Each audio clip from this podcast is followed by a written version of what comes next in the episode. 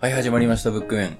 えー、ブックメン2号のかいわれです。ブックメン1号のカバです。このポッドキャストは我々が楽しみながらカジュアルに本の紹介を行い、感想を共有していくポッドキャストです。はい。で、今回は、えー、玉のいすずの誉れの感想会はい。になります。ネタバレありで話していくので注意してください。ください。はい。はい。えーっと、ちょっと前回ね、あのー特殊な進め方というか、うん。まあ、短編集はお渡ししたんですけど、この中で、その玉のいずの誉れが一押しですってはいはいおはい。渡ししたんですけど、うん。どう、どうですかよ読め、読めましたというか、読んだ読めましたかあー、それちょっと難しいね。 もちろん物語は読めたんだけれども、うん途中結構ね、わかり、わからないようなところ はいはい。でも全体として面白かったよ。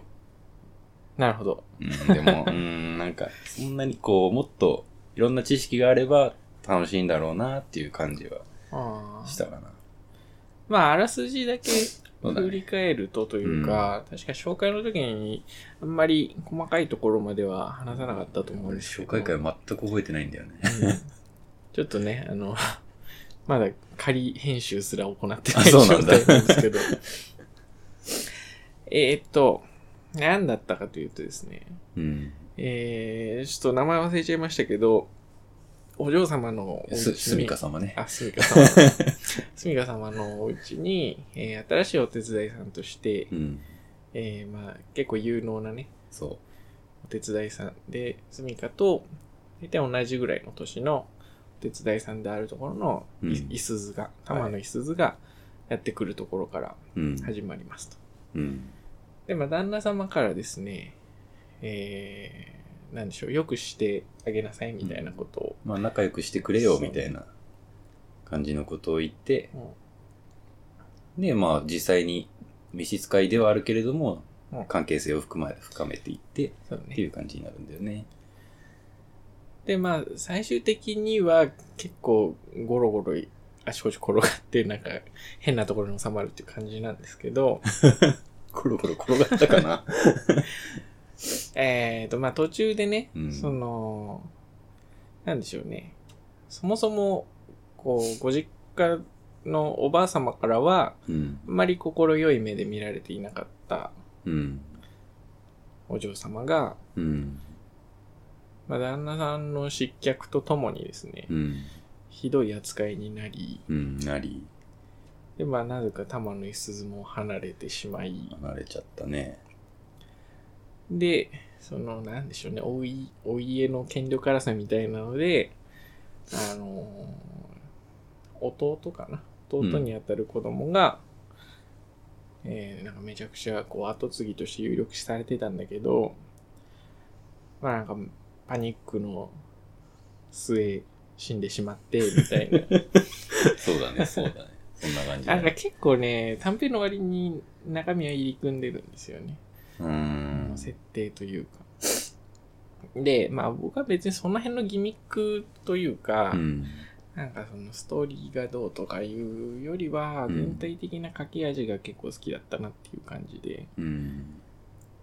そうだね。うん俺、米沢ほのぶ、評価しか読んでないけれども、はい評価を書いた人と同じ人とは思えなかったね。そうだよね。 だからなんかこれ、その、まあ、今回貸した儚い羊たちの祝宴は全体的にその、うんちょっと怖いというか、いや、なんか嫌な気持ちになるよそうなんねで。す一応全部読んでみたんだけれ ども。あの、ことごとくスッキリしないとやいう全か。然、いや、玉のいすずの誉れ以外は、うんなんか人の良心を踏みにじるみたいな感じで殺人を行っていくかそうら、なんだなよんか気持ち悪いなーって。 あんまりね、気持ちのいい話ではないんですよ。うん、まあ、玉のいすずの誉れだけは、うんまあ嫌な気持ちになるところはあるけれども、まあ、ハッピーエンドっちゃハッピーエンドで、うーん。うんまあ、どうなんですかね。これもまた、何度か読むとうん、変わってくるというか。あ、そうなのなんですかね。なんとなくうん、最初に読んだ時は、うん。玉野いすずさんは、結局のところ、うん。その、お嬢様と、なんでしょう。心の深いところではつつながっていたのではないかみたいはいはいはいな、まあ普通に読むとそうなるよね。そうそう、ハッピーエンド感はうんあるんですけど、うん。でも結局、結局というか何度か読んでみるとですうね、ん。あの彼女の中の優先順位というか、うん。使命感みたいな、使命感というのとはちょっと違うのかな。えっ、と、まあ、その、権力機構からうん。こうしなさいと言われた内容と、うん。なるべくそれに従って行動しようとするみたいな、うんまあある種機械的な面というか、うんそういうのが結構強く感じられて、はいはいはい。例えば最初に父上の言いつけでもって、うんお嬢様と仲良くしてるんだけど、うん。お家の中で権力を失ってしまった父上の言いつけが効力を失いみたいな、うんなんかそういうねこうこの子は本当にこう なんでしょうね慕ってくれているやー、わかる。心だけでは。は動いてないのではないかみたいなのがうん。なんかねちょっと怖いというかそうだね。これなんかねちょっと不思議なあんまり気持ちは良くはないんだけどうん。怖いなみたいなああ。うん、そういう感覚が結構強かったんで。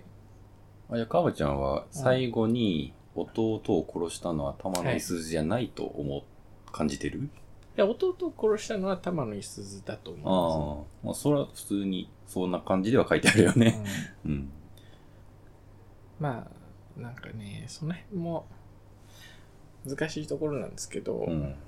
まあ、ある種こう、AI 的に考えると、うん。AI 的 AI 的に考えるとはいはい。その入力というかね、うん命令としては、はいはいはい。まあ、あの子には今まで通り接するんじゃないですみたいなうん。命令をおばあ様から受けるわけじゃなはいいではいすかはい。。で、弟、弟何でしたっけた大白。大白かな。大白を殺してはいけないみたいな命令はうん。当然ないわけですよ、ねはいはいはい。ということは彼女の中では実は、うそん。の、お嬢さんを救うこととう、ん。大白を殺すことっていうのがうん。結構地続きになってたからできたというか、うん。いう解釈もまあ無理くりできなくはなさそうとできなくはなさ そう。いうので、なんか、なんだろうな。最初は割とこう、不器用な人間味みたいなのを書いてるのかなと思って読んでたら、意外とあんまり人間味がないものとしても読めるな、みたいな。確かに。なんかね、うんちょっとこう、何回か読んでみたいなっていう感覚になったなっていうのが本作ですね。うん。他の作品は割とこう解釈、他の作品っていうのは、儚い羊たちの祝宴っていう短編の中の、他の作品は、まあ全体的に、あの、なんか人間って怖いよねみたいな話でそ、うね。こう、なんか変に欲望に忠実すぎる人の話だったりとかう、ん。なんかいろいろ書いてあるんだけど、その辺のき記述というかストーリーは割とそのままといううか、ん。怖いよねで終わっちゃう感じはあったんですけどう、ん。天野さんに関してはなんか怖さがどこにあるのかっていうのがあんま分かんなくて怖いっていう感じがして、なるほど。うんいや俺も一応2回読んその玉のいすずだけうん2回読んでみたんだけど、最初読んでた時、いや、最初読んだ時は、やっぱいすずが救ってくれたのかなっていう感じはしたんだけど、あのーその、権力を失って、はいおばあ様から、その、召使い、あーこの、す、住処の近くには行ってはいけませんっていうふううにん言われた時、こう最後に別れる時さ、はいあの、いすず、すみかがいすずに、この場所を覚えてるって言って、最初に会った場所はいのことを言うんだけれども、そこで、二人きりにもかかわらず、ちょっとそっけ、すごくそっけない態度をとっちゃうんだよね。だから、本当に慕ってるんだったらば、やっぱ、そこで素に戻ってほしいけれども、うんそこで、なんともなんないのは、なんかやっぱ、さっき言ってる機械的な感じを感じたよね。そううなんだん。だから今までと同じようにはできかねますみたいなことうんをおっしゃるじゃないですか、いるいる。うん。だからその辺がねなんかこうちょっとそういうなんでしょうね、こう、心温まる交流ものではいや、全然ないよ。見られない言動じゃないですか。そこがすごく不気味 なんだよね。そう。なんかそれが結構印象に残って、うん、残る残る。なんだろう、だから雰囲気もそうなんだけど、うそのん。まあ割とこう和和風ホラーというかさなんていうのなんかこう座敷わる人が出てきそうな感じのうん世界観じゃないですか、うっん。ていうのも相まってなんでしょうねこう妖怪じみた怖さというかうん。そういうのがなんかなんでしょうね心地よくはないが好きというか、はいはいはい 割と心動かされたなっていう作品でしたねうん。うんだから、その、まあ、前回、前回じゃないのか、だいぶ前の、あのー紹介であったうん。森見小説みたいな、うんもうただただ楽しいみたい な、そういう話ではまるでなかったんで すけど、そうだね。まあなんかこういう楽しみ方も僕は結構ありかなって感じが。うんしましたね。山田静は確かに、うんもし、うんと、こう、楽しいって感じじゃなくて、面白いかなーっていう感じはするよね。インタレスティングの方ですそねうそうそうそう。だからなんかあんまり評価はピンとこなかった我々ですけど、うん。なんというかその、米沢さんの小説全般がこう受け入れられないわけではなくて、うん。この人は結構いろんな書き味を持ってますよっ確ていかうのに、が、そうだね。割と印象的というか、うん。逆にその評価がしっくりこなかっ た分、ああ、でもこういうのありなんだっていうので、はなんでしょうね、他の作品も読んでみようかなって気にはなりますうよ。ん。例えば、あの作品だと、うん。えー、とですね、まあ、インしてみるとかいう。いいしてみるイ。ンしてみるかな。なんえか、ーそんな作品とか、うん。あれ、中飛だっけ多分、米沢さんだったと思うんですけ ど、はいとか、ボトルネックとかかな。ボトルネッうんとかは、割とこう、まあ、結構、ガチめの推理小説よりの、ク。あ、そうなんだ。えーちょっとライトめなんだけど、えー、本格ってほどではないが、まあ割と、なんでしょう、子供だましな感じではないうん。ミステリーとしてはう、ん。そこそこに読みやすかったりすうるので、まん。あ、読んでみると面白いかな。まあ、若干ね、その、評価でも見られた、その、ライトノベル感みたいな、うん。はっきりライトになりきれないもののライト感みたいなのうが、ん鼻につく人は鼻につくのかもしれないですけ ど、まはいはい。あ僕はそんなに気にならずに読ああ。めたりしたので、うん。まあいろいろ手出してみると面白いかなとはうん。思いますね。なんか米沢さんのうん。文章って、はなんかこの儚い羊たちの祝宴も結構そういうの多かったけど、知識がないとあんまり面白くないのかなっていう部分 がちょっと見られたね。あいや俺特に文学について別になんこのポッドキャストやってる割には全然詳しくないからさ。ああ、そうね。 その、特に玉のいすずの誉れのところには、あーいろんなそう、だね。な、なんなのあれ小説家えーっと、での名前が出てきて。す ね金平梅とか出てくる、あ、そうそうそうう。そうそう。まあ、いわゆる、その、エロ描写の多い、あ、そういうことなんだ。昔の小説は特にそうなんですけどう、ん。まあ、なんですかね、 例えば、ささめゆきとかで有名な谷崎潤一郎とか、うん。あの人の文学はささめゆき以外は大体エロいんですよ。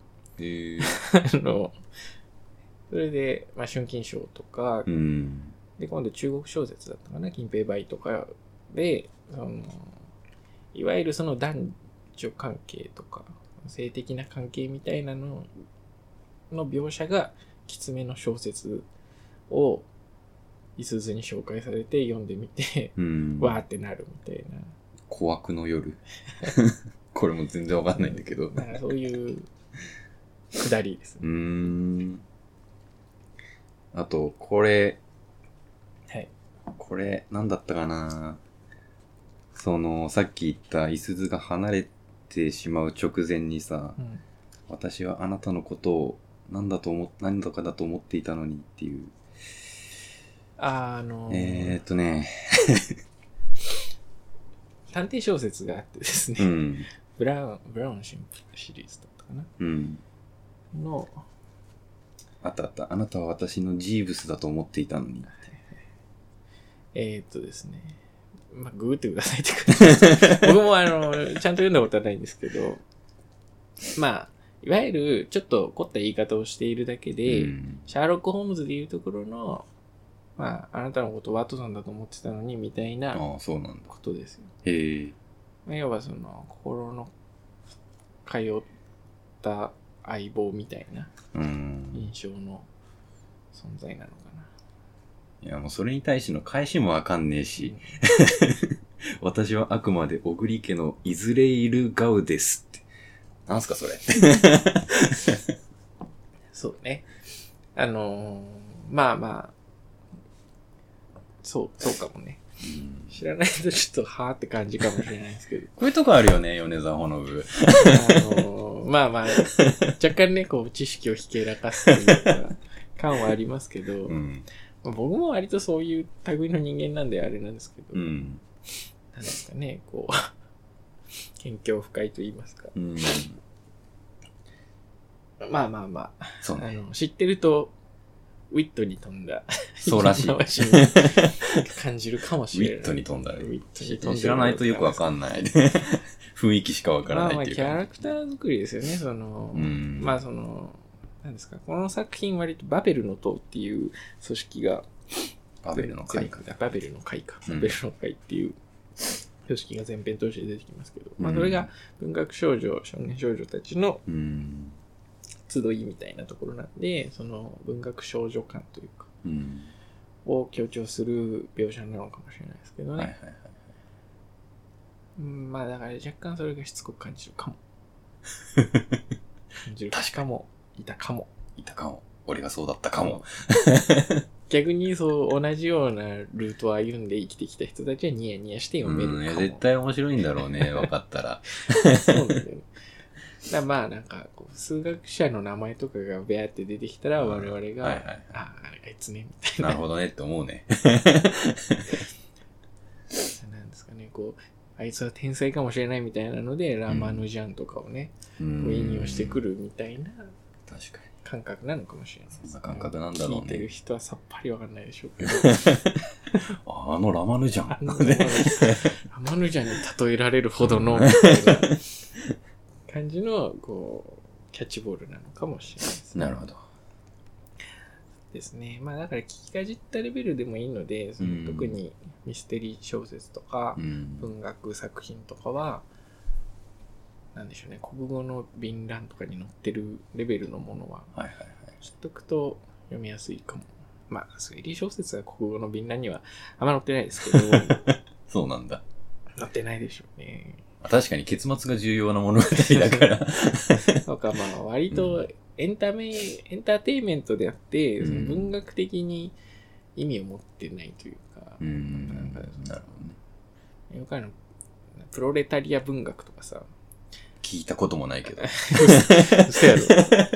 カニ光線とか知らないえちょっとしご存知じゃないですあねご。存知ないです ねまあなんかそういうこう、歴史の流れの中で、うんこういう文学作品っていうのが人気を帯びてきましたよとか。うーん。あー与謝野明子とかご存知ないですかあ、名前は知ってるよ。あ ああの辺は例えばその女性が権利を確立しようとしたみたいな流れで、あの、出てきたさ作家というか、うーん。。作品を発表したた人っていうので人気な人気というかあの有名ですよっていうのではいはいは習っいたりしてその歴史とのつながりっていうのはその特に学校で習う文学作品っていうのにはうーん。大事なところというかうーん。この辺はねあの今社会科とか国語とかが関係なくなったところでうん振り返って学ぶと意外と面白いです。ああ、いや、確かにそれはね、 わかる。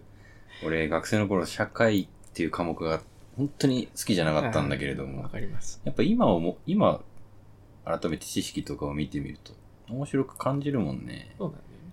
あ、そうやってつながるんだみたいな。うんそう、その時はただの知識の詰め込みだったけどさ、 やっぱつながりが分かって、そこから現代につな、つながっていくんだなって感じられると、面白いよね。そうなんだよね。だから当時もさ、社会好きな人たちってなんかめっちゃ細かいことまで覚えてたじゃん。覚えてた。あれ多分、あの、面白いからなんだよね。いやそういうそ細なんだよかいところの方。ねで学校で習う社会って相当こう、かいつまんでるからさ、うんああらすじだけ読んで楽しんでくださいっていうようなもんで、 まあ、それは無理ですわっていう話。ーいいね、その 例え。でちゃんと本を読んで、はいはい例えば近代史だったら近代史で、戦前戦後でどうなったのかみたいなのを1年かけて学んだら多分結構面白いなと思いうます。っーん。ていうのの中で、まあ、文学作品というか、うーんこ。の辺の文字媒体の力みたいなのが、ここで発揮されましたよみたいなのが結構あるので、はいはい。これはね、あの、今作には全く関係ない話ですけいどや、でもちょっと、うん、勉強してみたくはなるね。あの知っていくと面白ういっん。ていう感じ。あ思いのほか長くなりましたんで、こんなもんかな。そうね、 うんしましょうか。うん。はい。えー、で、ブックメンの方ではですね、ツイッターアカウントを用意しまして、えーこちらで感想等募集しておりますのでよれ、よろしければコメントいただきたいと思いまいす。たアだきたいね。カウント名は、えー全部小文字で、ブックメンアンダーバーポッドキャストになります。あーまあ何でもいいので、聞きましたとかを ね、送っていただけると。お願いしますあー無言フォローとかをしていただけるとはい。大変嬉しいです。そうですね。はい。こんなところで、うん。はい。ありがとうございました。はい。さよなさよらな。ら。